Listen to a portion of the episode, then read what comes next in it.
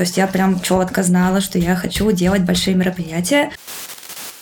Если вот там вот Джаред Лето поет, я хочу его знать, я хочу с ним работать. Нужно понять резко, как тебе там за 4 часа сделать то, что обычно делается за 10. Зеленый конь, да. гримерку. Там, забыла вообще заказать транспорт на эту группу. Пытались угрожать этим, пару раз было. Табличек mm. много, нет, вся концертная индустрия это просто таблички.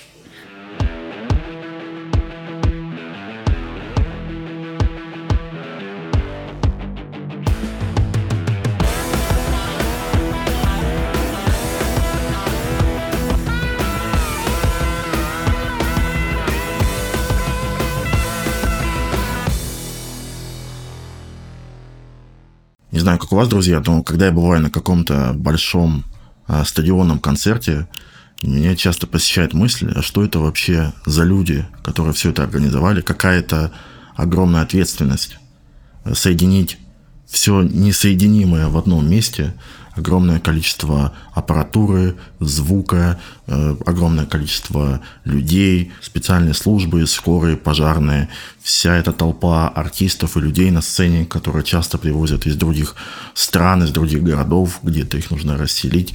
И все это должно сойтись в один конкретный момент. И если какая-то мелочь пойдет не так, то все может развалиться и мероприятие не состояться. Сегодня у нас в гостях Таня Лукина. Это как раз один из э, тех людей, которые участвуют и организовывают подобного рода мероприятия. Четыре года она работала в компании PopFarm, занималась логистикой, была проект-менеджером, э, в том числе в организации концертов э, групп The Prodigy, Imagine Dragons, фестиваля Боль, 21 Pilots и других артистов. Сейчас она занимается менеджментом проекта Монро и также продолжает организовывать мероприятия. Так что, если вам было интересно, как делать такие большие стадионные штуки, сегодняшнее интервью для вас, друзья. Поехали.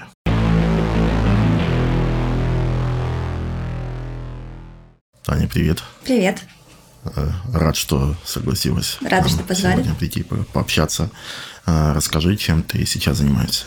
Ох, сейчас я занимаюсь музыкальным менеджментом. Так. У меня есть мой артист, которого я менеджерю, Монро. И также я просто занимаюсь нетворком, тусуюсь на фрилансе, делаю концерты.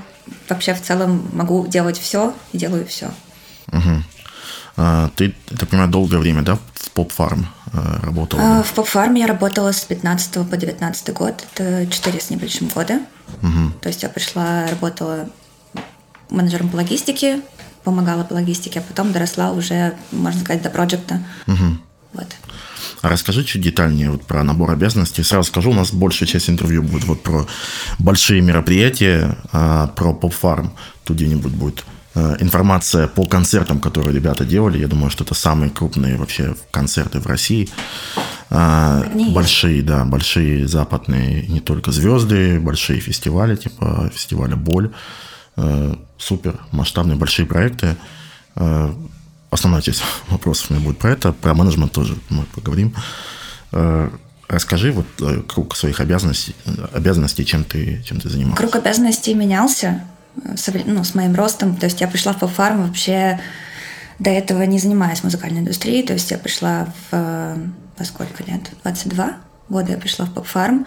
Я просто очень хотела заниматься концертами и музыкальной индустрией. Я очень много стажировалась. Если не против, я расскажу вообще, как я туда пришла. Потому давай, что давай, я конечно. с 12 лет я хотела делать фестивали. То есть я прям четко знала, что я хочу делать большие мероприятия. Если вот там вот Джаред Лето поет, я хочу его знать, я хочу с ним работать. Это было прям базой, которой я знала, что я добьюсь. И я к этому очень долго шла. То есть... а, а тебя, кстати, какой-то конкретный фестиваль вдохновил? То есть ты пришла, подумала, блин, так классно, я хочу а, похожим образом. Меня вообще вдохновило... Я посмотрела на таком маленьком mp3-плеере, у меня был в 12 лет, а, почему-то загружен фестиваль Роком Парк 2006 года. И там были 30 секунд до Марса, которых mm. я тогда только начинала слушать. И я это посмотрела, посмотрела, как Джаред работает с толпой, посмотрела, как все это происходит. И именно в тот момент я решила, что я хочу делать фестивали. То есть это было mm. прям очень четкое попадание. Я просто поняла, что мне это нравится, и я хочу делать так, чтобы большая толпа кайфовала. Так, принято. Как дальше события развивались? Дальше события развивались очень интересно. Я просто изучала индустрию, смотрела, кто что делает, как вообще это устроено, потому что я не знала ничего. То есть я узнала, что там есть концертное агентство «Мельница», САФ, «Поп-фарм», вот как они появлялись, я следила за этим. и, соответственно, пыталась понять, как вообще туда попасть, потому что казалось, это закрытая абсолютно индустрия, в которой ты нафиг никому не сдался.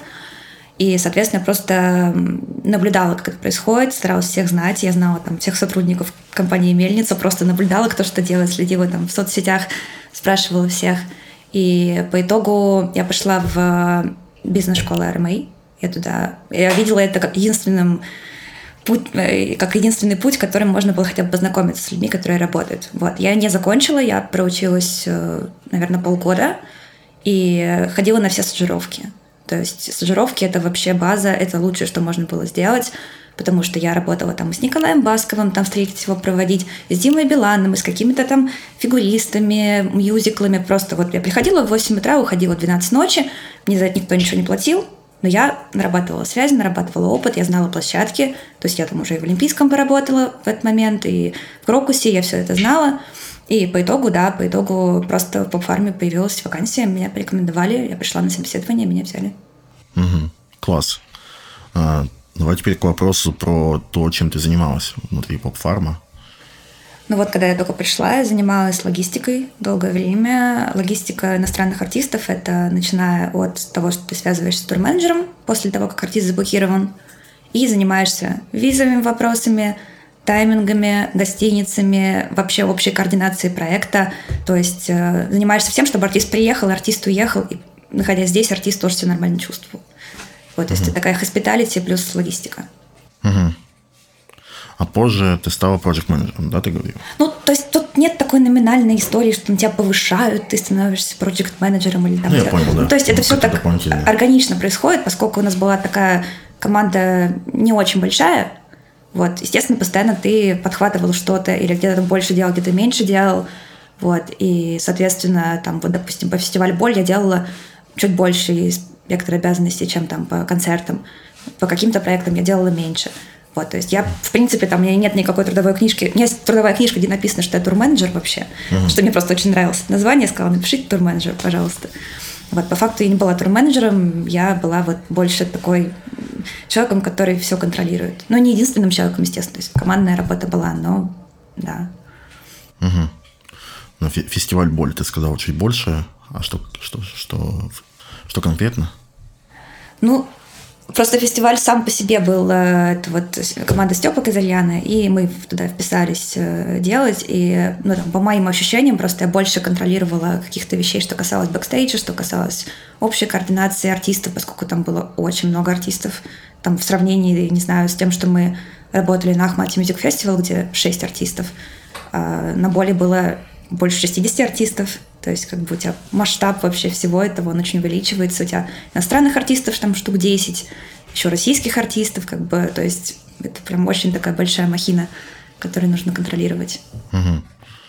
Бывали ситуации, когда кто-то, не знаю, забыли гостиницу забронировать, и не туда пришло такси и так далее. О, это ужасно. Бывало. Ну, вообще это строилось так, что там, если говорить про фестивальную работу, я организовывала э, общий транспорт, общий гостиницы, то есть у тебя типа такая большая табличка, где ты понимаешь, кто куда чего, и каждому артисту представлен человек, который его встречает из аэропорта, селит его в гостиницу, провожает на фестиваль, то есть как бы, а ты там, большой управляющий всего этого, следишь, что там все встретили, там все отписываются. Угу. А, у меня бывало, ну, бывали, конечно, косяки. Таксисты не приезжающие, это вообще великое, это постоянно. У меня даже был бан э, в Яндекс Такси года два, потому что очень много такси я отменяла. То есть они типа заказывались, показывала там 15 минут ждать, и я так поотменяла на одном большом проекте, потом у меня не было Яндекс Такси два года, то есть я была прям в бане. Угу. Вот. А ну, на самом деле, просто учишься. То есть бывают истории, когда ты забываешь что-то забронировать, и что-то прям масштабное. Гостиницы у меня не было, чтобы я забыла забронировать. Бывало, когда даты не те гостиницы бронировала, но там тоже как бы обычно с отелем договариваешься, с тревел-агентом, и нормально все. У меня было после одного фестиваля одна большая британская группа, э, я не буду называть какая, э, у них было человек 25 travel party, то есть техники и группы, и все и они заканчивают выступать, и у них на утро вылет э, там, в другую страну куда-то. И я вот, когда сажусь отправлять девочкам, э, там, мальчикам, переводчикам э, данные по транспорту, я понимаю, что я забыла вообще заказать транспорт на эту группу. Я понимаю, это в 2 часа ночи, а у них выезд в 9 утра. Угу. Вот это было страшно. Очень. То есть я начала просто звонить, обрывать телефон, типа, пожалуйста, пожалуйста, мне нужно там столько-то машин, столько-то этого, и все это решилось. То есть как бы там поговоришь с турменеджером, поговоришь со всеми, типа такая ситуация. Там, не совсем идеально были те машины, но это можно вырулить. Угу. А помнишь какое-то самое жесткое в плане факапов мероприятие? Что это было? Можно без названий, просто как в ситуации. В плане факапов. Ну, на самом деле, в плане факапов какого-то прям какой-то жести, наверное, не было. У нас бывали истории, когда оборудование опаздывало. То есть один раз было, когда оно вообще задержалось э, на перелете, там, ну, вот, то ли не погрузили, то ли что-то там такое было, и оно приехало на площадку часам к шести вечера, а это был весь бэклайн, вообще все. То есть я вообще, по-моему, наядные взяли и подключили его, потому что просто уже невозможно было по времени. Вот, был один большой концерт, прям большой-большой, то есть оборудование ехало на фурах, э, было 19 фур, и э, ну, там план был такой, что они должны были приехать в 6 утра, соответственно, дальше разгрузка, монтаж, все это четенько, и дальше как бы все по таймингу концерт. И вот они должны были разгружаться с 6 утра, а они приехали в 2 часа дня. Mm. А концерт в 7 вечера. И концерт как бы там на 10 тысяч человек большой американской группы. И, соответственно, просто все в мыле. Я помню, что это еще была зима, и мы как-то там на каких-то ультраскоростях вообще, я там показываю водителям, что, куда. Я, я вообще не регулировщик, но я занималась в том числе фурами. И нужно понять резко, как тебе там за 4 часа сделать то, что обычно делается за 10. Угу. Вот, то есть как бы... И там по итогу это вообще было очень рискованно, потому что ты не понимаешь, успеешь ты вообще смонтировать, там же целая сцена, то есть когда 19 фур, у тебя целая сцена, декорации, свет, звук, вся вот эта ерунда. И да, но по итогу мы задержали начало мероприятия, на мероприятие состоялось, все было супер. Угу. То есть... Круто. А ты занимаешься не только...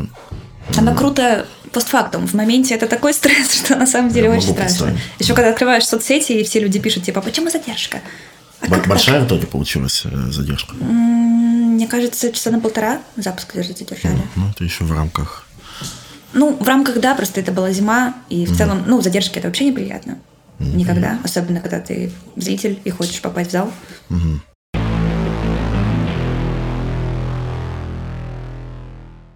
А ты, получается, занималась не только логистикой артистов, но и вот техникой, все, что доставляется на площадку? Э, нет, я занималась логистикой техники. То есть продакшеном самим на площадке я не занималась. На мне была именно логистика, включая логистику техники. Угу. Вот. Ну, вообще, в целом, как я начинала, тоже про обязанности говоря, да. там первые полтора года э, я в том числе занималась тем, что я сопровождала артистов. То есть помимо того, что я занималась логистикой, я еще и встречала их в аэропорту, ездила с ними там вот эти три дня, которые они в России, по мере возможности, и, собственно, общалась с ними, а потом уже так ушла на уровень выше, что я просто координировала и была знакома там, с тур-менеджером, с менеджером, и уже с артистами особо старалась не пересекаться. А можешь какой-нибудь вот пример рассказать, допустим, э, не знаю, если можешь с названием группы или ага. исполнителя, если нет, то нет. Допустим, а, а, концерт какой-то большой там, американской звезды. А как обычно происходит вот, поиск оборудования? То есть они привозят свое, и нужно его доставить. Или поиск внутри Москвы, угу. и ты занимаешься поиском, или есть какой-то технический специалист, какая-то с ним коммуникация, как это все с менеджментом группы дальше утверждается. Вот расскажи вот детали, интересно очень. Ну, а вообще есть с нашей стороны технический директор, с стороны угу. группы продакшн менеджер. Ты их соединяешь с самого начала друг с другом, соответственно, с стороны группы приходит технический райдер – где указано, что они везут с собой, что у них свое есть. Обычно это бэклайн, иногда это больше, там звук, свет. То есть, если мы говорим... А, расшифруй, кстати, для людей бэклайн. Э, что это? Бэклайн — это ну, типа гитары, все вот то, что такое более... Я сейчас, возможно, кстати, неправильно расшифрую, меня еще зашеймит. Ну да, но в целом, как бы, как я это понимаю, это вот когда гитарки, клавиши и прочее. Мм. Вот, блин, надо было подготовиться. Ничего страшного. Так. Вот. И э, если мы говорим про большой концерт, чаще всего вот э, там, если мы говорим про Imagine Dragons, про 21 Pilots, это люди, которые возят с собой еще и сцену, то есть как бы там у 21 Pilots была машина горящая на сцене, конечно, они все это привозят с собой, то есть как бы какие-то такие элементы шоу, они привозятся. А, и, соответственно, когда наш технический директор получает райдер, он его обрабатывает, понимая, что там, условно, можно достать в России, взять в аренду какой-нибудь там пульт невероятный, что нельзя, если это просто пересогласовывается, типа, ребята, у нас такого нету, есть такой. Вот, как бы, то есть это идет согласование, и mm. дальше, ну вот обычно как это идет, то есть если чаще всего в Россию приезжали в рамках тура европейского, то есть это выгоднее всем, потому что как бы ты отпускаешь группу в тур, и она вот там едет. Германия, Франция, Италия, Россия, Украина, Беларусь, в общем, все вот это вот. И обычно оборудование возили на фурах, то есть это прям такие полноценные фуры, загруженные оборудованием. Чаще всего две фуры, иногда вот было 19, насколько я знаю, там у артистов типа ACDC и больше бывало фур, там под 40. Вот, то есть у меня максимум было 19. Да, 19. И, ну, соответственно, эти фуры катаются, ты, у тебя есть человек, который занимается таможней, то есть как бы они все, там еще очень много таможенных заморочек, которыми нужно заниматься, то есть все это долго. Mm-hmm. И ты за этим просто следишь. То есть как бы ты там не ручками делаешь какие-то таможенные документы, делают отдельные люди, но да, то есть как бы фуры приезжают с оборудованием, приезжают на площадку, и дальше ты соединяешь, опять же, технического директора с своей стороны, технического директора с их стороны, и происходит монтаж и магия. Понял. А технически есть какие-то это все происходит, не знаю, просто в чате я там спросил того, он сказал вот столько-то, или есть какой-то, не знаю, э, таблицы, софт, как это все происходит. Просто я представляю масштаб, представляю ответственность, представляю, что какая-то маленькая деталь может очень сильно усложнить всем жизнь, и как вот все это складывается в один момент, в один концерт. Но это точно не чаты, это чаще всего, точнее, в основном почта и миллион табличек. Mm. То есть, как бы, условно, там Google диск, на котором у тебя таблички там с списком оборудования, которые есть, которые арендуем, которые там пересогласовываем, и просто представляются статусы. То есть там со своей стороны ты пишешь, э, ну, там, технический директор пишет там, по каждому пункту там, да, нет, заменить, а потом продакшн менеджер ставит там окей, не окей, нет, на другое меняем. То есть как бы это просто статусы в табличках. Табличек mm. много, нет, вся концертная индустрия это просто таблички. Бывало такое, что какое-нибудь оборудование привезли, не знаю, кабель, переходник, какая-нибудь мелочь, и... или, или такое на больших концертах невозможно. В смысле, что не привезли? Ну, не привезли, да. То есть я представляю, какое количество всего и коммутация какая. Просто бывает даже на съемке приезжаешь, там забыл ага. какой-нибудь. Да нет, бывает, кабелек. конечно, бывает, конечно, но это вот технический директор решает с своей стороны. То есть обычно mm. отправляешь кого-то в магазин, там заказываешь на Озоне и сразу же выкупаешь. Ну, нет, это на самом деле мелочи, которые случаются, то есть кабель же может сломаться. Угу. Но это все вот там решается по-быстрому решается, да. А по поводу договоренности с, с артистами, так понимаю, это какой-то отдельный да, департамент внутри занимается ну, обсуждением как? условий и всяких. Происходит букинг, то есть есть промоутеры. Промоутером была не я, это мое руководство, которое договаривается с агентом артиста о выступлении. То есть как бы ну, отправляется offer, offer или принимается, или как бы идет какой-то отказ, и дальше контр- offer, и все эти переговоры, принимается offer, составляется договор, в котором прописано все. И дальше уже этап райдеров, которые остаются на, там, на плече продакшн-менеджера. То есть как бы есть бытовой райдер, там гостиницы, перелеты, какие-то нюансы, которые тоже согласовываются. То есть как бы все, каждая мелочь, она согласовывается и согласовывается в почте в письменном виде. Это прям база, которой меня научили, слава богу, в 2015 году, что любая вообще договоренность должна быть в письменном виде подтверждена. И меня это очень много сейчас выручает даже вот э, вообще в другой жизни. Были спорные какие-то ситуации, когда это Очень много, очень много, когда это, особенно если касается там отелей, ты подтверждаешь, что у тебя группа живет там в номерах такой категории, приезжает турменеджер, говорит, я такого не говорил, мы такого не согласовывали, нам нужны 4 люкса и там 5 супериоров. А ты показываешь письмо и говоришь, вот, у тебя подтверждено 11 стандартов, пожалуйста. Таких было, ну, не раз такие случаи были. То есть, как бы, еще не всегда ездит тот самый человек, который с тобой в почте согласовывал, и получается тоже сломанный телефон. Поэтому всегда, всегда, если какие-то замены в райдерах были, если какие-то там нюансы с таймингами, это все просто подтверждалось текстово, и вопросов не было. Угу. Кстати, интересно, а какой вообще опыт э, взаимодействия с э, менеджерами больших звезд американских. Это всегда суперпрофессиональные люди. Э, расскажи вообще про этот опыт работы ну, с ними. Больше с тур-менеджерами я работала. Не с менеджеры, конечно, тоже были, но в основном, когда артист туре, с ним менеджер ну, не всегда ездит. Ездит тур-менеджер, который занимается всем этим. Э, но не могу сказать, что всегда профессиональные. Всегда в любой индустрии есть люди, которые занимают большую позицию, но не совсем понимают, что происходит. То есть mm-hmm. Бывали случаи, когда менеджер, там, тур-менеджер не совсем понимает, что происходит что надо сделать с артистом. В таком случае приходится тебе тоже э, соображать за двоих, за троих и ориентироваться быстро. То есть как бы ты не можешь сказать человеку, что ты не понимаешь, надо делать по-другому, ты не можешь. Он твой как бы... Ты должен сделать так, чтобы он был доволен. Его артист был доволен, люди были довольны. То есть как бы ты просто медиатор между всем этим, и ты модерируешь ситуацию. Вот. То есть... Uh-huh. Но нет, какой-то там школы менеджмента мировой ее не существует. То есть как бы очень часто бывает, э, ну в тур-менеджменте меньше, но в менеджменте бывает же эта история, когда мой бро стал моим менеджером, иногда это работает очень круто, иногда это работает не круто. Там или моя жена, мой менеджер. Как бы. Иногда это работает круто, я такие истории видела, иногда, ну, не очень. То есть это просто вечные переговоры, вечное вот такое подстраивание под других людей, так, чтобы все было выигрышно. Угу, понимаю. А вот этому, этому миллиону табличек э, ты как-то сама пришла, как э, условно, если человек смотрит, хочет тоже заниматься какими-то большими мероприятиями, где этому можно обучиться? Ну, большие мероприятия делают большие компании.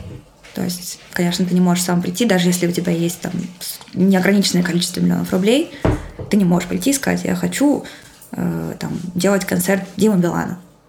Как бы хочу, все. Нет, конечно, то есть как бы нужно идти начинать свой путь в большой компании, и большая компания чаще всего уже адаптирована к процессам и понимает, то есть когда я пришла, меня уже учили на, на очень хорошей базе. То есть у меня было прекрасное руководство, которому очень благодарна, которые просто были школой жизни для меня и которые показали, как это все. То есть в процессе ты уже, конечно, учишься, там свои таблички делаешь и понимаешь, там, что лучше сделать, что хуже сделать, но база должна быть, конечно, от компании.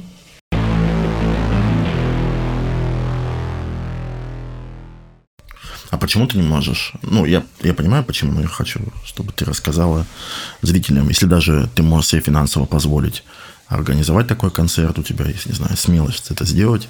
Так кто тебе объяснит, как это делать? Ну, допустим, у тебя есть кто-нибудь, не знаю, знакомый, который готов поделиться секретами. Ты не сможешь сделать, потому что у тебя не получится, или ты не сможешь сделать, потому что тебе менеджмент артиста не даст это сделать? Ну, во-первых, если мы говорим про иностранных артистов, конечно же, если идет офер от человека, который ничего никогда не делал, естественно, как бы офер вряд ли будет принят. Угу. То есть, как бы он может быть принят, но, конечно, все больше сотрудничали с людьми, которых они знают. То есть ты понимаешь, там, что компания делала такие-то, такие-то концерты, такие-то, такие-то фестивали, вот такие-то, такие-то люди и владеют. Естественно, ты с ним соглашаешься. А когда тебе какой-нибудь там Иван предлагает э, сольник, э, не знаю, там, Касабиан в Перми, за 500 миллионов долларов, наверное, это сомнительно. Угу. Вот, то есть как бы, ну, по части оффера так, а по части того, почему не получится сделать, просто потому что чаще всего такие люди э, не понимают вообще, из чего состоит. То есть как бы, а где оборудование взять, а охрану где взять, а кто билеты будет проверять, а где билеты вообще продавать, а почем их продавать, а как сделать так, чтобы люди их купили – ну, то есть как бы вот эти вот все маленькие э, кубики, из которых складывается концерт, их же очень много. То есть как бы там даже я, проработав в концертах много лет, я не все понимаю. То есть там я не занималась рекламой концертов, я не знаю, как это делать. Ну, больших в смысле концертов. Угу. А в одного ты не имеешь команды, не имеешь ничего. То есть деньги не все решают. Решает команда.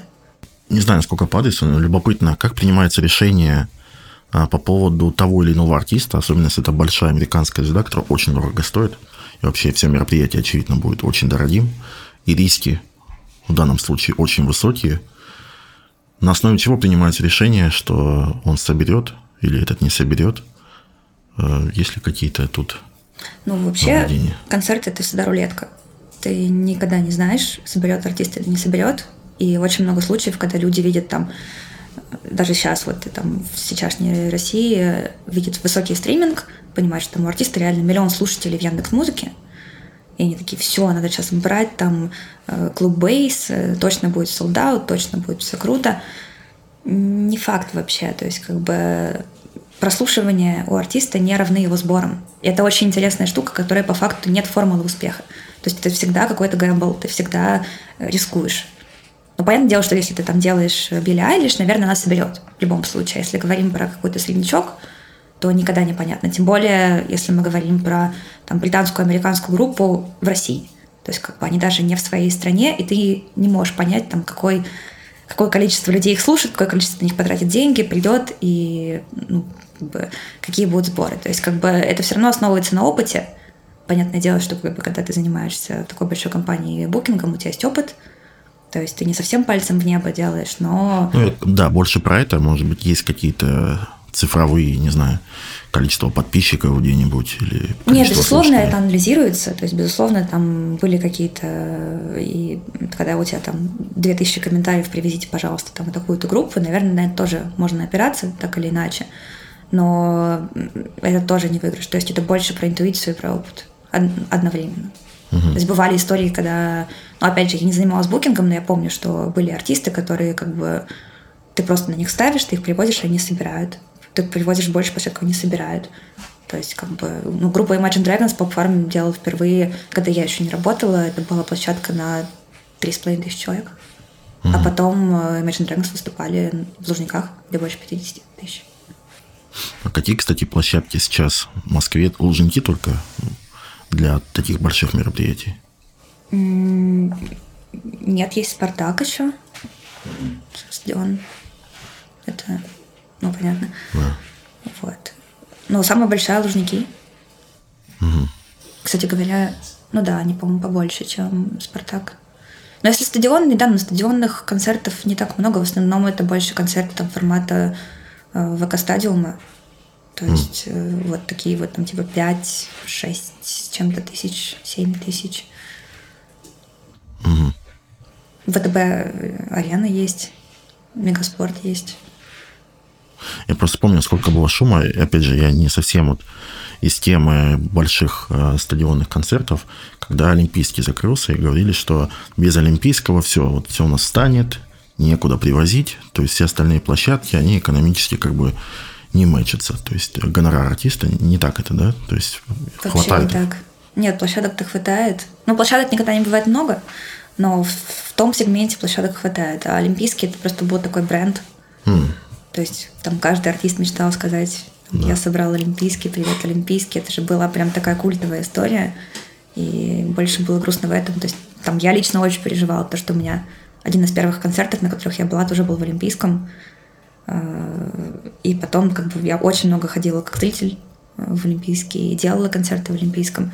Ну, в смысле, поп-фарм делала концерты в Олимпийском.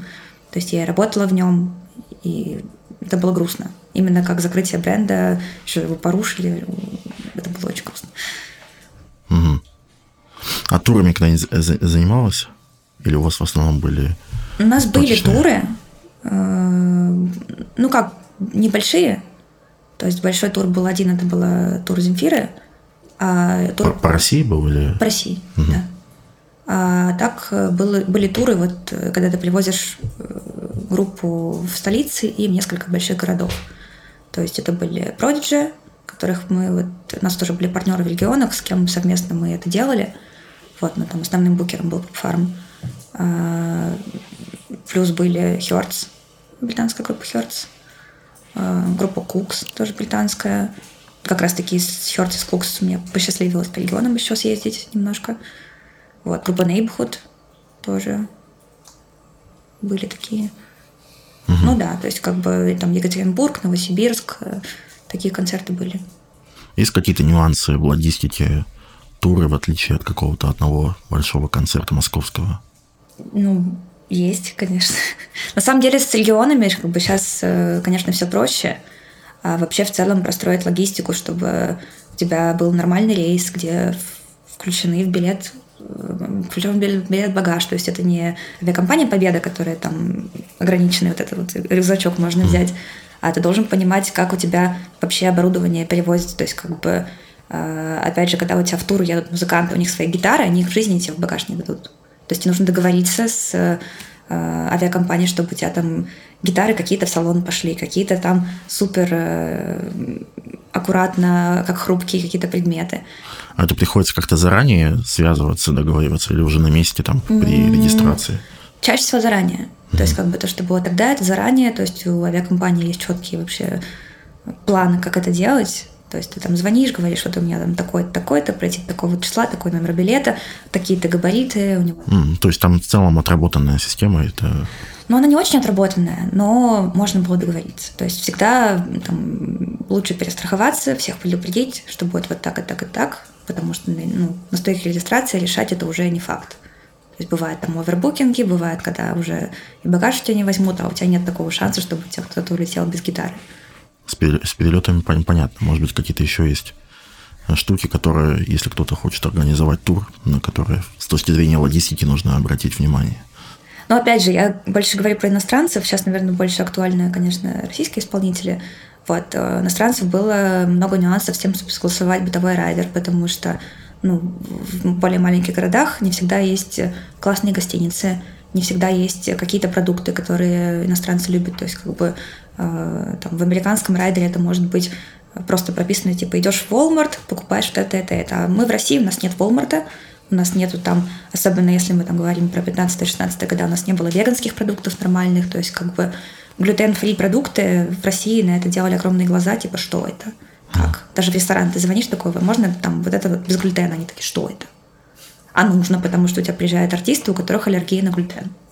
Или там у которых какие-то там еще специфические предпочтения по еде, которые нужно соблюсти, а приспособление к этому в рамках даже столиц не было особо. То есть сейчас это гораздо легче. Угу. А помнишь самый необычный бытовой райдер, что тебе попадался? Блин, это, кстати, очень частый вопрос. Ну, он достаточно... Он, он да, его часто спрашивают, и самое грустное, что ничего необычного это не было. Никаких там одинакового цвета ММДМСов, ничего такого? Одинакового цвета ММДМС были, кстати, но это уже какой-то, это же такой заезженный пунктик. Mm. Лотерейные билеты были очень милые. В 2015 году, я помню, у одной британской группы. Вот эти, которые монеточкой нужно mm. застраховывать. Прикольно. Я помню, ну, PlayStation кто-то хотел из... Не помню кто. PlayStation mm-hmm. хотели и стол для пинг-понга в гримерку. Mm-hmm. Ну, звучит не само...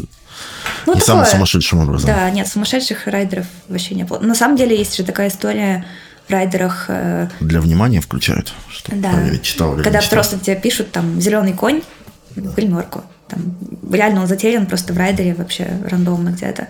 Вот это я любила. То есть вот такие штуки там были. Угу. Хотя сложно представить, чтобы для групп такого масштаба уже райдеры не читали. То есть я могу представить для относительно начинающего, кто-то, ну, разберемся. Ну, лучше для всех читать, конечно. Согласен. А, кстати, были истории, когда, наоборот, российских артистов возили за границу и там какие-то туры или отдельный концерт? С моей стороны нет. А, только внутри России в основном, угу. да? Угу. Ну, а в целом больше компания ориентировалась именно на привоз иностранных артистов в России. А сколько, кстати, примерно по времени выходит от идеи там кого-то привести до конечного концерта? Это прям год или... Зависит от масштаба концерта очень сильно. То есть, э, если это, опять же, в реалиях чуть более ранних мы говорим, то там концерт условно, как раньше назывался, в главклубе, это, наверное, месяца 4-5 подготовки. Mm. Может быть и меньше. Если мы говорим о концерте уровня э, стадиона, то это год. Ну, в целом год или больше года. То есть, как бы это прям переговоры, которые начинаются очень задолго. Ты ездишь, смотришь площадку, договариваешься, обсуждаешь. Угу. Но в среднем я бы сказала полгода. Вот так, если уравнять плюс-минус большие концерты. Угу. То есть, опять же, если там касаться того, чем я занималась, э, логистика включает в визы, а визы, чтобы сделать, нужно тоже время, потому что ты сначала идешь э, в МВД, как раньше было, делаешь визовое приглашение, как бы это отдельная вообще такая... Тут тоже как бы вот, если отвечать на твой вопрос, почему человек не сможет сделать сам концерт, а потому что, ну, кто ему объяснит, что нужно пойти в МВД, зарегистрировать свою компанию там, сделать визовое приглашение, как ну, сделать. Сейчас он посмотрит и вот все будет знать. Но мне кажется, уже все поменялось. Может быть. Вот, как бы ты делаешь визовое приглашение, потом ты э, связываешься с там или с группой напрямую, или с визовым агентом, э, ты занимаешься визами. Это тоже занимает время, потому что чтобы сделать визы, э, тебе нужно, чтобы у тебя артист отправил паспорт в консульство или там, визовый центр А артисты все в турах. И как бы нужно все это скоординировать, понять, как что. То есть это прям гигантский процесс того, как ты понимаешь вообще, что тебе нужно сделать визы, которые там занимают 10 рабочих дней, у тебя паспорт должен быть в консульстве. И нужно выкроить эти дни в графике турбом каждого из артистов и техников. Бывало такое, что не давали визу кому-то очень важному? Э, ну, прям не давали. Бывало, что по срокам не успевали. Ты просто делаешь школьные визы. То есть, как бы там всегда в консульствах есть э, там чуть более дорогой тариф, э, чтобы побыстрее обработали документы. Вот. Э, бывали истории у меня пару раз, когда ты... Ну, это тоже в рамках ускоренного процесса, но нужно непосредственно консулу объяснить, почему тебе нужно сделать ускоренную визу. И буквально ты звонишь консулу.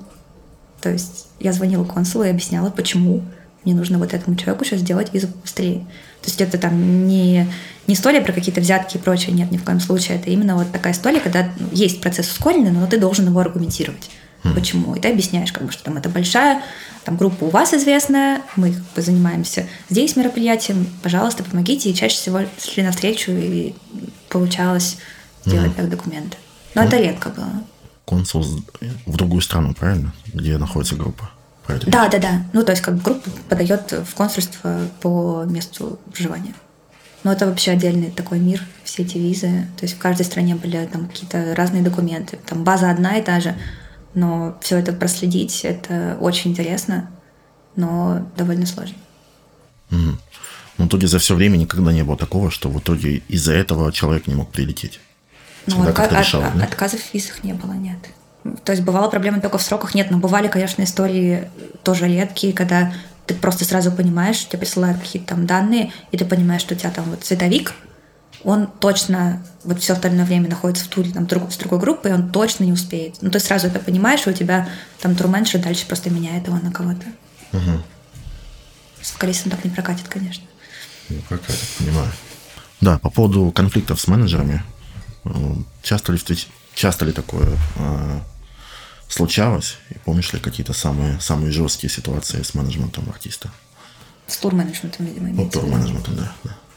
Прям конфликты. Ну, на самом деле тут просто все очень просто все очень просто.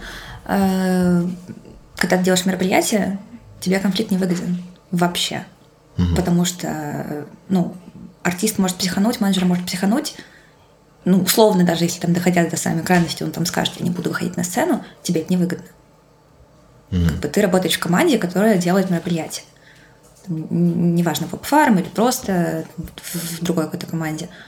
Э, тебе невыгодно никакая вообще, никакой негатив. То есть как, бы гораздо проще пойти навстречу, гораздо проще успокоить, гораздо проще как-то вырулить это все общением – и на самом деле всегда вырулилось так. То есть ты даже если с тобой пытаются конфликтовать, что бывало редко, но бывало, ты всегда это вот очень аккуратненько, прям супер, супер э, сглаживаешь все углы. Понимаю. Ну вот опять же бывали конфликты там, когда тоже что-то письменно было подтверждено, а тебе говорят, нет, такого не было, вообще не было, срочно поменяйте. Ты показываешь письмо, говоришь, вот было, нет, срочно поменять, я не могу. Угу. Нет. Ну, про- просто ты это все делаешь аккуратно. Там, может быть, как-то там, не знаю, успокоить человека, там, что-нибудь, какой-нибудь бонус ему сделать. Не знаю. Угу. Лишнюю бутылку вискаря принести в коморку. Ну, если какой-то там совсем. А ситуация, о которой ты рассказываешь, что артист не выходит на сцену, случались хоть когда-нибудь? Mm-mm. Ну, чтобы не выходил, нет. Чтобы пытались угрожать этим, пару раз было. Угу. Но опять же, все это просто ты садишься с менеджером и просто разговариваешь, и все нормально. То есть это такое просто точка давления, которая может быть у, у стороны артиста, чтобы все было классно. Угу. Ну, то есть фактически, чтобы не вышло. Ну, потому что у тебя договор всегда предусматривает штрафные санкции. Что, ну, типа, если артист не выйдет, естественно, ему придется платить за это. Угу. Интересно, а случались ли ситуации, когда артист выходит, но в каком-то сложном состоянии? Вот. Есть ли какие-то такие истории? Mm-mm. М-м. У нас все были поймальчики, девочки. Понятно, все профессионалы. Да. Но даже если они выходили, то есть бывали, я помню, была одна группа, когда музыканты немножко перетусовались накануне, и то есть они были довольно в не самом свежем состоянии, но они реально профессионалы, то есть они выходили на сцену, и ты никогда в жизни не скажешь, что у него там похмелье или голова болит или что-то. То есть я в этом плане очень уважаю артистов и их команды, потому что действительно люди понимали, что они приезжают работать. Что это не тусовка, это там, не можешь выползти на сцену как-то, а ты приезжаешь работать. Угу. Так понимаю, что у вас были большие российские звезды и, и западные, да? Вот ты про Земфиру говорила. Не только Ну, в основном все-таки западные. То есть э, из российских были Теслобой, Земфира, Моторама, ну, в общем, немного, прям буквально несколько групп. Ну, если мы не считаем фестиваль «Боль», на котором было очень много российских групп. А в плане взаимодействия с российскими, с западными, есть какая-то принципиальная разница или плюс-минус все похоже? Разница в менталитете, не знаю, насколько она ощутима. Плюс-минус по работе все похоже. Ну, mm. вот из тех, с кем я работала. То есть я после этого еще, после фарма фрилансом занималась, тоже работала с российскими артистами, концертной части, с большими даже. И да нет. Ну, база одна и та же. Ты согласовываешь райдер, занимаешься логистикой, привозишь артиста, делаешь, чтобы всем было хорошо, увозишь артиста. Угу. Про фестивали тоже любопытно. А, можешь ли ты как-то рассказать, как составляется лайнап фестиваля, что в нем учитывается, или все-таки больше по логистике? Ну, Тут я бы себя не ограничивала логистикой, конечно. Так, это, кстати, очень интересная история. Ну, да, опять же, букингом я не занималась, лайнапа я не составляла, но плюс-минус это в основном всегда зависит от того, кто занимается фестивалем. То есть ты делаешь фестиваль, чтобы он, во-первых, окупился, во-вторых, чтобы он был ну, чаще всего интересен тебе, потому что очень мало кто делает фестиваль тупо про деньги. Ты чаще всего понимаешь, что ты можешь привести артиста, которого ты любишь, или который сейчас прям супер на хайпе, и ты опираешься на это. То есть, как бы, ну, это было чаще про, то, про актуальность. То есть, там, фестиваль Больно всегда были э, супер актуальные артисты, и даже, может быть, там э, не совсем известные, но которые все равно очень хорошо заходили в публике, ты просто понимаешь там плюс-минус, что, что слушают э, те или иные люди. Вот. У Поп-фарма был еще до того, как я пришла работать, прекрасный фестиваль «Субботник», в который я была влюблена как зритель. Я к нему не имела никакого отношения в плане работы вообще никогда. Но когда в Россию приезжают Monkeys, и ты стоишь в парке Горького и слушаешь Алекс Тернера, это, конечно... То есть вот там вообще это лайнап, который там был, это Arctic Monkeys, Falls, Hearts, вообще золотые времена. Ничего, я думаю, когда-нибудь мы доживем до подобного. А... Ну, это всегда командная работа, то есть как бы лайнап составляется там не одним человеком, который букингом занимается, а там, несколькими людьми, которые имеют экспертность в том, что, скорее всего, соберет, что актуально, что и как. То есть ты смотришь просто выбор. Ну, вот насколько я понимаю, опять же, я не специалист вот в этом вопросе, что лайнап это не только, это не просто сбор условно людей, которые могут собрать, но еще есть какой-то условно э, отчасти имиджевый момент, то есть какие-то могут быть артисты, которые, может, и не соберут, но они типа прикольные для имиджа. Э, второй момент по энергетике тоже кого-то можно рядом ставить, кого-то ну, нельзя рядом да. ставить. То есть вот, может быть, про какие-то такие правила, если ты можешь поделиться этим. Ну, жанрово, конечно, ты смотришь, чтобы это плюс-минус совпадало, чтобы у тебя аудитория не стояла там какие-нибудь э, аудитория девочек 15-летних э, не слушала у тебя там панк-группу британскую, которым 40 лет. Ну, как бы, наверное, это будет не очень очевидно, там группу Idols ставить в том же лайнапе, в котором у тебя, э, не знаю, Том Адел. То есть, э, конечно, ты смотришь, чтобы у тебя плюс-минус э, аудитория была та, которая интересна, будут ну, почти все имена в лайнапе или все имена в лайнапе. А в плане... Хотя это не аксиома на самом деле. Ну так. Я, кстати, да, я видел фестивали, где супер разнообразные лайнапы, в принципе, тоже работало. Но если мы говорим про фестиваль с одной сценой, это больше вот, вот так вот. Если мы говорим про фестиваль, где несколько разных сцен, то есть, допустим, там пикник афиши, у коллег было три сцены, по-моему, в основном. И как бы там одна была больше такая хип-хоп сцена, одна была там про артистов тоже определенных, и главная сцена, главная сцена. Ну, там, наверное, еще более сложно, да, в плане построения лайнапа, кто когда выступает, кто с кем параллельно. Ну да. Интересно, учитываются ли это все факторы. Про логистику. Тут все то же самое, правила, есть какие-то нюансы вот именно фестивальные? Или это все то же самое, только табличек в 10 раз больше, потому что групп 10 Все раз то же самое, табличек в 10 раз больше, людей, сопровождающих группы в 10 раз больше, ответственности в 10 раз больше. То есть у тебя обычно ограниченный бэкстейдж, и ты пытаешься понять, как тебе там всех поселить, чтобы всем было комфортно, всем было классно, всем было уделено внимание, никто нигде не потерялся, все вовремя приехали. Мгм.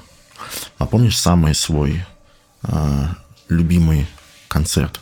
Пусть давай, давай так, не только а, тобой организованный. Ну, мной лично не организовывалось ничего. Опять же, я просто очень придерживаюсь Я того, понял, ну, что то, то, то, где ты участвовал. команда. Да, согласен, понимаю. М, Вот их как бы было много, но я какой-то один, наверное, никогда не выделяла. Давай парочку.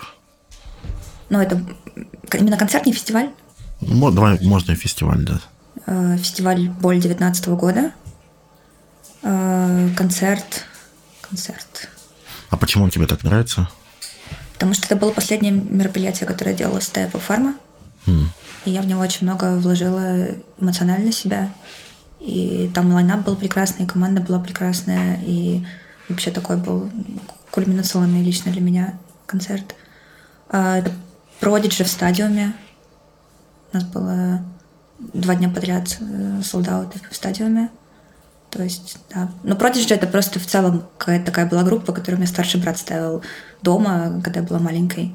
А тут вдруг вот они перед тобой стоят, ты занимаешься организацией их концерта.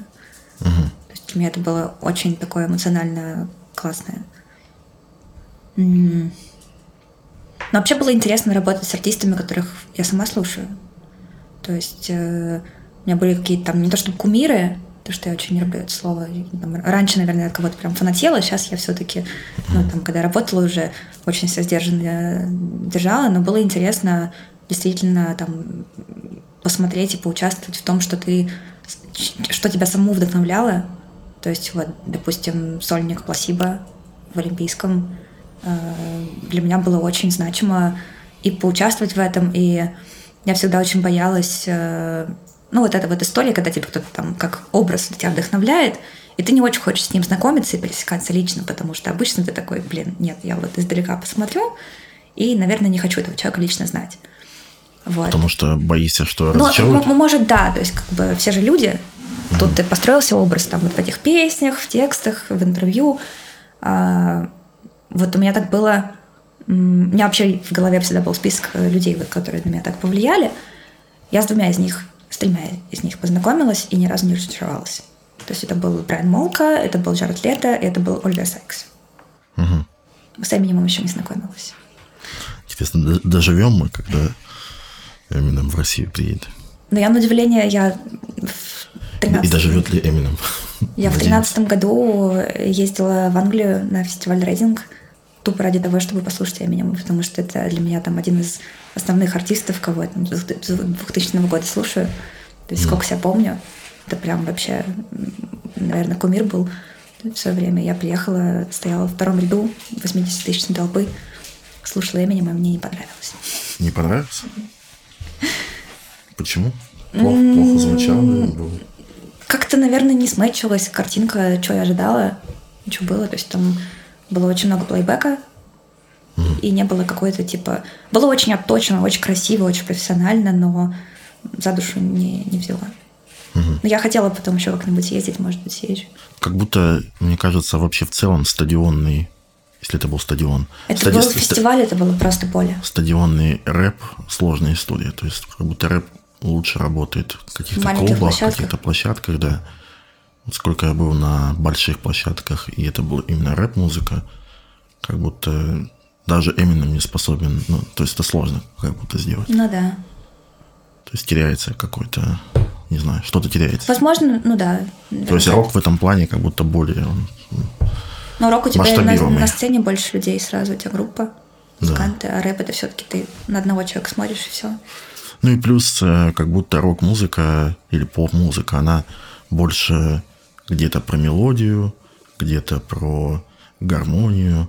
Ну, то есть ее можно почувствовать и на каком-то отдалении, не знаю, а хип-хоп, как будто это очень много про энергетику, про то, как то не знаю, какие частоты влияют на тебя, и это надо mm-hmm. сложнее воспроизвести на каком-то очень большом пространстве, и, возможно, не хватает какого-то ну, возможно, да. звукового давления, чтобы это все работало как надо. Ну, то есть, как бы, если сравнить там большое мероприятие выступления Эминема на толпу 80 тысяч, и я ездила на Coldplay, тоже те же самые 80 тысяч, конечно.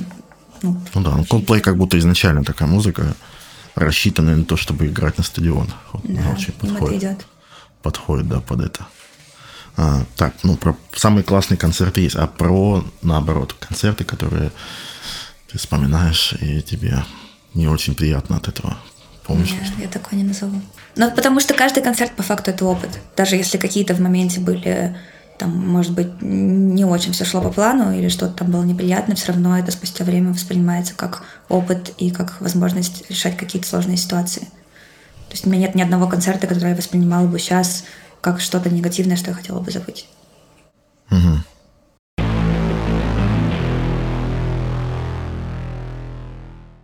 Если кто-то из зрителей хочет организовать, заняться организацией концертов э, в плане личных качеств, что чем важно обладать, чтобы этим нормально, успешно заниматься? Стрессоустойчивость. Ну, это прям база для того, чтобы вообще работать в индустрии. Мне, кстати, интересно, вот я каждый раз смотрю на тех, кто организовывает концерты, я думаю, я бы, наверное, не смог. Ну, то есть это действительно выглядит адски.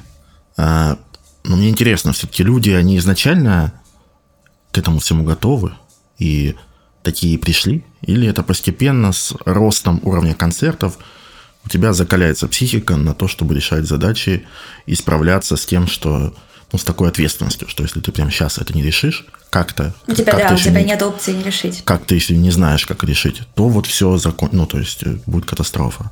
Не, ну, психика, конечно, закаляется. То есть э, ты там, не, не приходишь такой совсем понимающий все, что и как, но вопрос в том, насколько тебе это нужно. То есть очень много кто приходит, и я там сталкивалась э, еще когда только начинала свой путь в индустрии с тем, что очень многие как бы, хотели работать, но при первых же трудностях они такие в смысле. Как? Нет, я не могу в 8 утра встать. Я вообще высыпаться привык. Я вообще хочу позавтракать и спокойно поехать на работу, а не ехать в 6 утра там кого-то встречать. А, ну, концерты и вообще в целом даже не только концерты, и менеджмент, и очень многие другие профессии в индустрии – это все-таки про то, что ты должен иметь возможность и желание сорваться в любой момент в 2 часа ночи, в 4 утра решать проблемы. Угу. То есть это очень ненормированный график, и это очень постоянная ответственность, постоянная собранность. То есть как бы там, если мы говорим про какие-то взаимодействия с зарубежными артистами, у тебя наступает вечер, а в США наступает утро и рабочий день. То есть как бы это, они не будут по твоему графику отвечать тебе на письма, они будут отвечать тебе на письма в час ночи. И вопросы у них будут в час ночи. Если ты им ответишь на следующий день, ты потеряешь еще один рабочий день.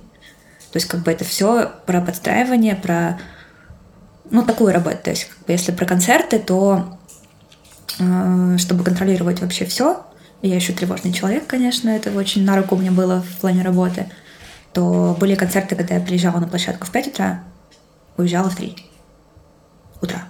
Угу. То есть ты просто проводишь на площадке все время.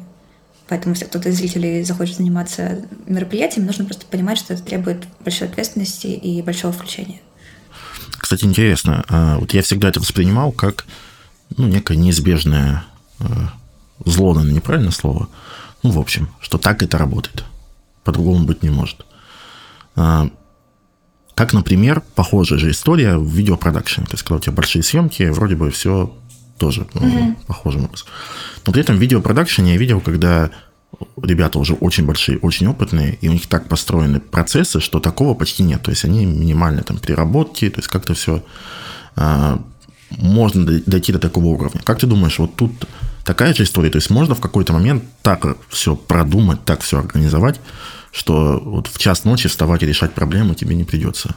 Или это абсолютно от этого никуда не, не уйти? Мне кажется, от этого никуда не уйти. Вопрос, наверное, в команде. Если у тебя в команде несколько человек, которые могут вести какие-то ответственные штуки, наверное, можно как-то там условно посменно, но чаще всего, там, что я сейчас наблюдаю у многих э, друзей, кто делает мероприятия концертных агентств, у тебя все-таки decision maker, он один-два, и ты должен быть на связи. Угу. Ну, то есть это не про то, что это даже не про переработки, то, что там, о господи, мне некогда было спать и есть. Нет, вообще не про это. То есть как бы не то, чтобы я жалуюсь, что там очень тяжелый график. Это именно про то, что ты должен просто быть всегда собран и нести ответственность за очень многие процессы. Угу. Ты сказала про стрессоустойчивость, а, про тревожность. Кстати, мне кажется, это реально очень полезный вот в данной ситуации навык, потому что если ты как-то спокойно относишься к тому, что все пойдет не так, и тебе не сильно по этому поводу переживаешь, наверное, будет сложновато, да, то есть рано или поздно такая ситуация, такие ситуации будут, скорее всего, чаще возникать у такого человека, чем у человека, который очень тревожится. Я тоже просто такой человек.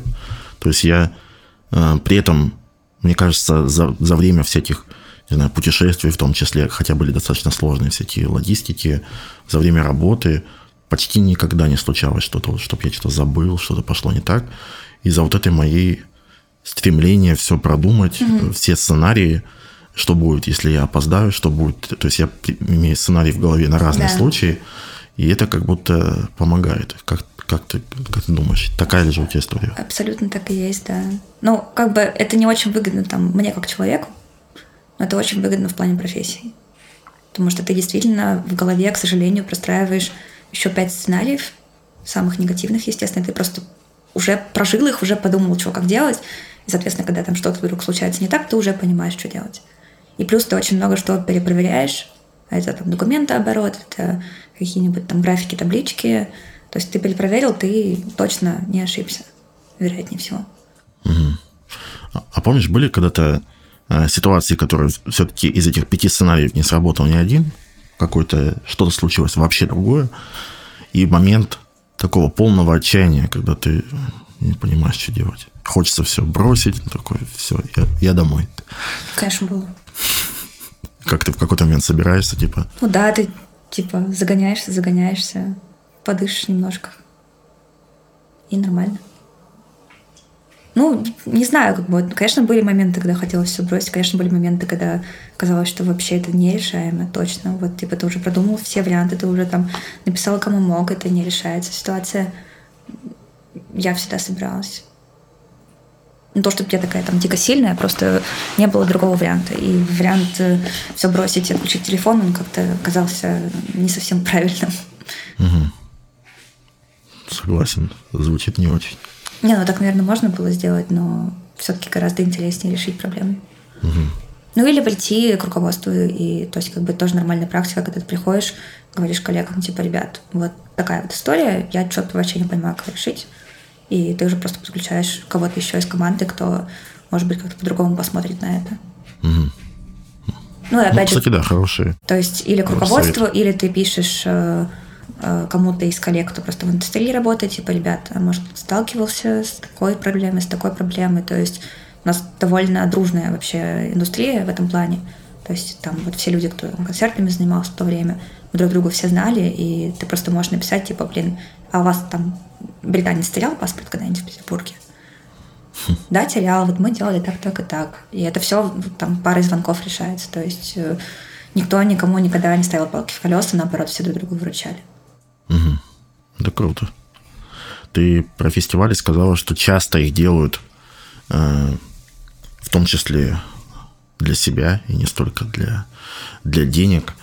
И... Ну, для денег тоже, конечно. Да, я, я слышал, что часто минус. фестивали работают в минус. Э, так, так ли это? Ну, смотря какие. Твой... Фестивали же бывают разных масштабов. Никто умышленно в минус не делает. Не, я понимаю, да. Но, возможно, если ты там, как человека из концертной индустрии, нет ли такого, что чаще в минус, чем в плюс? Или это слухи? Я бы не сказала, что чаще в минус. Угу. Ну, может быть, последние годы больше стало минусовых фестивалей, просто потому что очень сложно привлечь аудиторию. Угу. То есть там по моим наблюдениям. Но опять же, я наверняка этого не знаю. Угу. Как интересно сейчас вот, фестивалем собирать людей. Вообще, есть ли у тебя наблюдение, я так понимаю, ты сейчас занимаешься, да, концертами? Э, Имею отношение. Восстановился ли спрос на мероприятия вот после ковида, после всех этих военных историй? Ну, как после? Ну, в общем, а, а, активно ли люди ходят на концерты или все еще... Я, я помню, в какой-то момент было недоверие, недоверие к покупке билетов, особенно заранее. Угу. Потому что постоянно отменялись концерты. Угу. Сейчас вроде этого меньше, но по-прежнему отменяется. Как вот интересно потребительское поведение на текущий момент? Не, кстати, про то, что люди не покупают билет заранее, это так и осталось. То есть, если раньше там можно было продавать билеты за полгода, и у тебя их реально покупали, то сейчас в основном все покупают последние 2-3 недели, и заранее очень мало кто покупает билеты. То есть люди по-прежнему не доверяют тому, что концерт. Ну, или не доверяют, или просто не могут планировать так долго. То есть, как бы всем стало сложно планировать на будущее. То есть, Понимаю. Э, а ну, аудитория как ходила на концерты, аудитория, люди как ходили на концерты, так и ходят. То есть людям интересна живая музыка, и те люди, которые ходили на иностранные концерты, там они, конечно, повзрослели, но по-прежнему хотят ходить просто очень много кто любил иностранную музыку и за неимением живой музыки иностранной переключился на российскую музыку. Mm-hmm. То есть, как бы, э, в России много прекрасных музыкантов, которые могут собирать и большие залы, и средние залы, и маленькие залы, и выступают э, прекрасно. То есть это вполне себе живущий рынок. Там я, когда занималась иностранными артистами, я очень много не знала, что происходит в России. То есть я ну, с российскими музыкантами в смысле. Я в это вот погрузилась только там в период ковида, может, чуть позже, когда я начала понимать, что, блин, а тут же целая индустрия, есть столько артистов, так интересно. То есть и фестивали, в том числе, на твой взгляд, они ну, условно импортозаместились. То есть э, люди все равно выходят на фестивали даже за отсутствием там больших иностранных звезд, потому что хочется ходить куда-нибудь. Люди ходят на фестивали, да. Э, фестивалей стало меньше, опять же, по моим наблюдениям. То есть как бы они вообще в целом очень похожи лайнапы у фестивалей, потому что в этом году я наблюдала. То есть плюс-минус у тебя... Вот, наверное, сложно сделать только из локальных артистов какой-то необычный лайнап. Ну да, но с другой стороны, когда у тебя там стоит пять фестивалей, у тебя один и тот же артист играет на каждом из этих фестивалей каждые три недели, наверное, люди на него не пойдут. То есть, как бы, это бессмысленно немножко. Ну, не у всех так много денег. То есть, в основном же там аудитория, которая ходит на концерты, это там 15-25 лет. То есть, это там, школьники, студенты, у которых не будет денег на 5 фестивалей. Угу. То есть прям совсем крупных фестивалей. Ну, они есть, конечно, то есть я там не во всех жанрах разбираюсь и не за всеми фестивалями слежу, но ну, у нас есть ВК-фест, большой фестиваль. Кстати, много слышал критики по поводу ВК-феста, что он типа слишком семейный. То есть нету фестивального такого э, антуража, что ли. Когда все отрываются, танцуют, то есть все люди спокойно ходят там да ну нет. Он, Что конечно, он? семейный, там много, правда, зона построена для детей, но я ходила два года подряд и в Петербурге, и в Москве. Точнее, в том году только в Петербурге, в этом году в Петербурге и в Москве, по-моему, ребята делают отличную вообще работу. Это прям, вот это вот прям фестиваль. То есть у тебя есть зоны для этого, для этого, тут можно почитать, тут посмотреть, тут попрыгать, тут еще что-то. То есть у меня семейности вообще не создалось, то есть я ходила там с друзьями, не с детьми, там, не с кем-то Э, вообще нормально. Ну и лайнап тоже, как бы у тебя много сцен, у тебя большая территория, то есть не скучно и круто. Как раз-таки вот тоже недавно думала про фестивали, что очень много появилось фестивалей, которые называют себя фестивалями. По факту это просто один большой концерт, в котором 4-5 артистов. Но это не фестиваль. А в чем тогда разница? Ну, то есть э, там в культуре, которую, мне кажется, мы с Пофармом Э, развивали в культуре там, европейской, фестивальной. Все-таки фестиваль это больше про не только про то, что у тебя есть сцена, у тебя есть сцена и активности. То есть как бы это такая более емкая структура. Mm. То есть это не просто площадка, в которой есть сцена и пять артистов выступают друг за другом, mm. а это как бы и площадка, и какие-то еще активности. То есть как бы там условный пинг-понг поиграл там, тут еще что-то. Вот как раз на ВК-фесте это есть. Mm. То есть это там, я вот четыре года подряд ездила на фестиваль Сигит, Будапешт. Там, конечно, это чуть другая история, потому что это недельная, недельный фестиваль на острове, но все равно как бы у тебя культура немножко вот эта вот фестивальная остается. А сейчас очень много фестивалями называют то, что, ну, по факту, да, там много артистов, это фестиваль, наверное. Но он ну, не совсем про фестиваль при этом. То есть просто набор артистов, э, которые выступают в закрытом помещении, и все. Угу. Короче, нет концепции, нет entertainment а, развлечения вокруг. Ну, то есть, да, есть вот какое-то углубление в, вот именно в такой формат. Угу. Интересное наблюдение, я про это не думал. Расскажи, а, я так понимаю, ты ушла из Pop Farm в 2019, да? А почему это, почему так получилось? Ну, я проработала 4 с лишним года.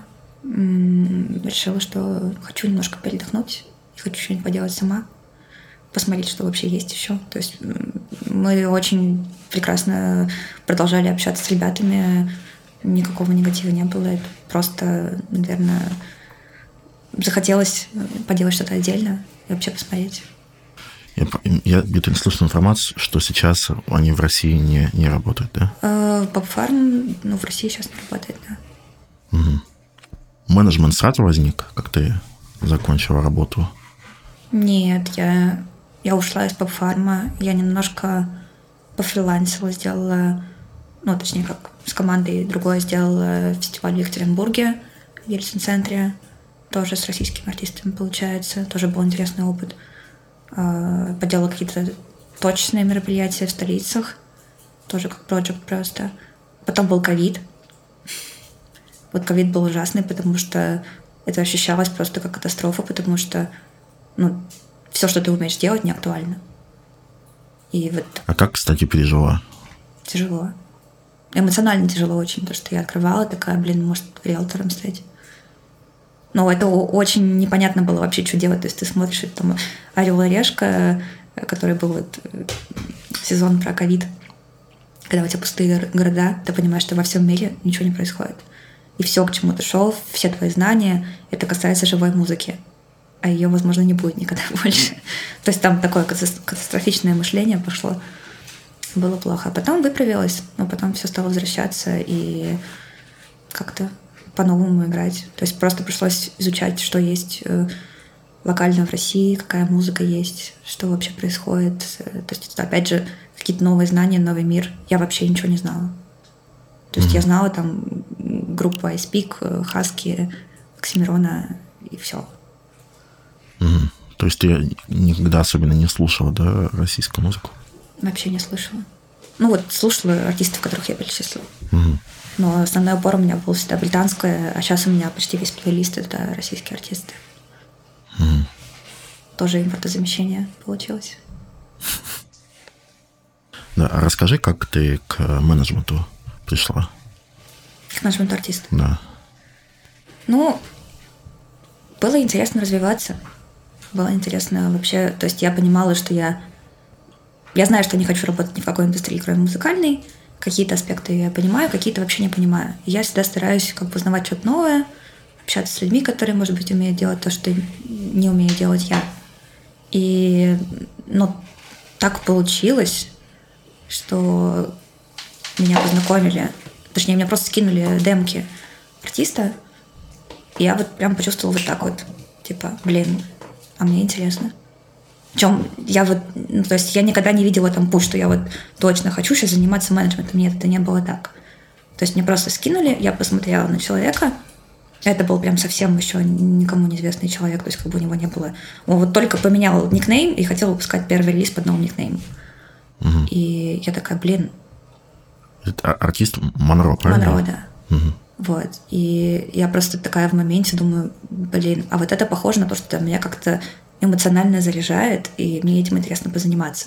То есть я увидела что-то, с чем я могу поработать, и какие-то свои знания э, вложить и, возможно, приобрести. И, ну, вот так вот, да, как-то так пошло. Но это очень интересный процесс для меня. То есть, как бы, когда ты понимаешь, что ты, у человека условно выбираешь, как будет никнейм его писаться, потом выпускаешь релиз, потом ты видишь какие-то там баннеры на э, ВКонтакте, в Яндекс Музыке, плейлисты, э, там какие-то первые выступления, вообще очень круто. Угу. А сколько уже работаете? Э, полтора года.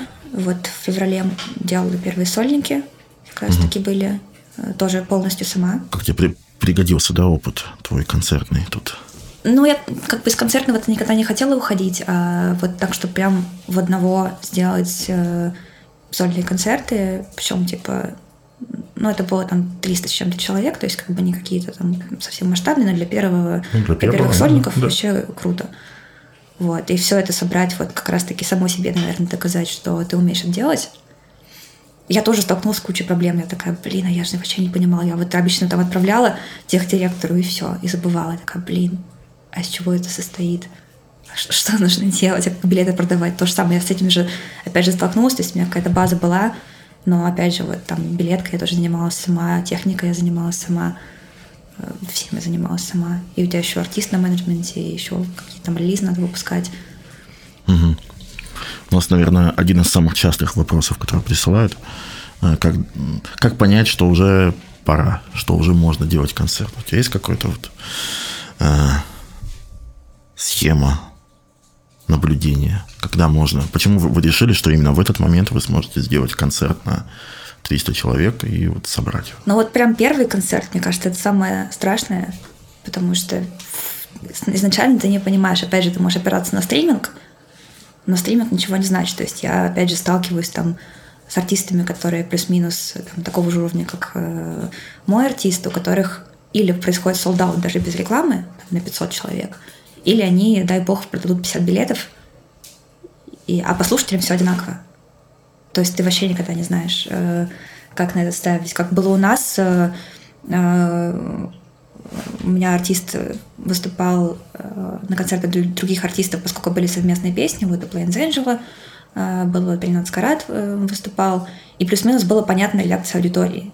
То есть, как бы понятно, там, кто визжит в зале, примерно ты можешь опираться на то, там, кто хочет на концерт. Плюс, естественно, ты наблюдаешь за своей аудиторией, которые так пишут, хотим концерт в Москве, в Петербурге. Вот. И поэтому, да, то есть это было спустя год после первого большого сингла. То есть мы могли, в принципе, сделать и раньше, но как-то вот так все сопоставилось. То есть ты, когда ставишь концерты, ты еще наблюдаешь за тем, что что происходит у смежных артистов. То есть, когда ты не можешь поставить в один месяц, э, чтобы у тебя было несколько смежных артистов, там, у нас причем это есть там три дня дождя, условно, аудитория пересекается, э, наверное, нелогично ставить параллельно, потому что люди, конечно, скорее потратят деньги на большого артиста. Вот, поэтому, чтобы это все разнести, вот так поставилась на февраль. Ну как, а можешь рассказать технически, вот, допустим, э, смотрит тоже человек, он знает, что у него есть условно конкуренты, если так можно сказать, какие-то большие артисты и группы, э, и ты, как правило, планируешь выступление заранее. Ну, типа, правильно, то, что не, не месяц в месяц, то есть, ну, ты, да. скорее всего, за несколько месяцев. Э, как понять, кто будет выступать, кто еще в этот момент, может быть, букирует, или все равно просто ориентируешься на то, что уже анонсировано? Ну, во-первых, вопрос в том, делаешь ли ты концерт самостоятельно или делает концертное агентство. Чаще всего, конечно, люди идут к концертному агентству, которое полностью замыкает на себе подготовку концерта и прочее. Mm-hmm. То есть а ты получаешь там процент или гонорар, или что-то такое. А, плюс общепринято пятница и субботы – это дни, когда большие артисты играют концерты. А четверги и воскресенье – это дни, когда можно поставить артиста поменьше. Ну, то есть, как бы, даже если у тебя нет анонсированных концертов наперед, скорее всего, если у, там, у артиста X, который собирает стадиум, будет концерт, он будет в пятницу. Но при этом, скорее всего, аудитория, если условно даже ты не выступаешь в тот же день, вряд ли она придет и туда, и туда. Скорее всего, она придет в Вряд ли, но даже можешь отследить примерно периодичность, что как бы не каждый же месяц эти mm-hmm. артисты дают концерты. Соответственно, ты можешь понять, что если у него там в ноябре стоит, наверное, в феврале у него не будет. Или у него будет тур, или у него будет что-то. То есть ты просто наблюдаешь mm-hmm. эту сетку. Конечно, идеальный, идеального расклада не будет никогда. У тебя в четверг может большой, большой артист стать, но тут уже mm-hmm. на удачу. Вообще совет классный. При постановке концерта в том числе ориентироваться на... На день недели. На конкурентов в том числе, да как-то об этом не, не задумывался. А, а бывало такое, что из-за продаж билетов приходилось отменять какие-то мероприятия? Бывало. А в какой момент, вот понимаете, вот мы обсудили, что сейчас народ покупает типа не заранее. Угу. Когда пора бить тревогу и что-то с этим делать? Ну, ты смотришь больше на динамику. То есть, если у тебя стоят продажи какое-то долгое время, прям стоят, ты запускаешь рекламу больше, они стоят, тогда, наверное, имеет смысл задуматься уже просто сравнить риски. В каком случае ты больше потеряешь? Угу. Если ты там выплатишь какую-то неустойку артисту и отменишь мероприятие, или если ты как бы проведешь его на в минус себе. Угу. То есть ну, многие выбирают провести, чтобы не, ну, опять же, это твой имидж отменять не очень круто. И вообще, ну, чаще всего стараются провести. Просто нужно понять, как тебя привлечь людей. То есть, знаешь, реклама какая-то не такая. Ну, кстати, э, как будто не всегда реклама виновата. То есть бывают же ситуации, когда... Бывает просто неактуальная война. Бывает, э, опять же, это рулетка. То есть все идеально сделано. У тебя артисты идеальные вообще, там все три артиста идеальные. Казалось бы, вообще все супер, но не продаются. Ну, тут как бы... Угу. Расскажи, э, есть ли у тебя представление э, о будущем, чем, чем бы ты дальше хотела заниматься, развиваться? Ох, это Думаю, интересный вопрос, который я сама себе тоже задаю. Но мне пока что, когда я наблюдаю за своей жизнью со стороны, мне нравится, что я развиваюсь в рамках индустрии, что я типа какие-то... Ну, ну кстати, судя по твоему ответу, э, ты не, не, не подустала от музыкальной? Вообще нет. Нет, вообще ничем бы не хотела другим заниматься. Угу. Я не подустала точно, какие-то вещи я понимаю, что я бы точно не хотела делать, какие-то вещи я понимаю, что мне интересно. Вот сейчас я там начала изучать, как реклама работает, как вообще это там базовое строится. А, менеджментом артиста занялась тоже как бы интересно. И как раз-таки интересно поработать с артистом, который только строит свою карьеру, а не тот, который уже построил. Потому что когда построил, уже понятно, уже все наработано, уже и ты известный, и все такое. А когда с нуля, вот ты проходишь как бы с музыкантом путь изначально. То есть вы с ним вместе думаете. У меня, опять же, там, я не продюсер, э, я никто. Это абсолютно партнерская история, в которой мы, там, ну, во-первых, Артем принимает решения больше, а я просто стараюсь сделать так, чтобы он свои мысли реализовал в идеальном формате. Mm-hmm. Вот. Но это очень э, вдохновляет, и меня пока что прям прям вдохновляет. То есть мне интересно, опять же, э, своего артиста растить. То есть сделать ему следующие сольники побольше, чтобы было фестивальное лето, чтобы были релизы громче, там, баннеры и прочее, то есть вообще аудиторию расширять, потому что, ну, блин, вот это то, чем я еще не занималась раньше. И я делаю чужие концерты, это очень круто, но делать свои, вот когда ты понимаешь, что это прям свое дело, то есть, опять же, я, мне больше интересно делать концерты. Делать концерт своему артисту — это что-то на идеальном. Вот, а так, э, вот еще до ковида Всегда было интересно поработать э, в команде зарубежного артиста. Сейчас это, конечно, более сложно. То есть, ну, это и раньше было сложно. То есть э, я общалась с несколькими артистами. Даже ездила в Англию, общалась, но, к сожалению, есть сложности с и рабочими визами, и в целом как бы конкуренция большая, гораздо проще взять там, менеджера или помощника менеджера из его страны, нежели кого-то там еще со стороны ну, в смысле, ввести из другой страны и заниматься документами и прочим. Но это было бы интересно, то есть я бы поработала с радостью где-нибудь э, с иностранными артистами. Угу. Ну, тоже такое, как я говорила про знакомство с артистами, также я поработала бы со своими любимыми артистами. То есть э, со стороны именно группы, не со стороны промоутера. Я надеюсь, еще у нас будет такая возможность при нашей жизни. Да, она есть. Ну, то есть, как бы у меня даже есть знакомые, кто сейчас работает с британскими артистами, mm. кто как бы, ну, они, наверное, там, может быть, в период ковида или до ковида уже как-то имели связи и амбиции, чтобы работать. Но такие случаи есть. То есть, как бы, это не такая нереальная история. Просто мне пока что, ну, на данный момент мне интересно работать в России. Мне есть что делать в России, мне есть с кем работать в России. Мне очень нравится рынок, мне очень нравится, что вообще происходит, как это все строится. И это гораздо более понятно, и хочется это развивать. Да, Таня, спасибо тебе большое за, за интервью. Тебе хочется пожелать во всех твоих планах э, успешной их реализации. Э, собственно, зрителям. Стрессоустойчивости. Да, стрессоустойчивости. Больших классных концертов. В России все еще есть чем заниматься, в том числе и в рамках фестивалей, в рамках концертов. И большой, интересный рынок. Это правда. Так что ждем, ждем новых героев, новых имен. Спасибо. Спасибо.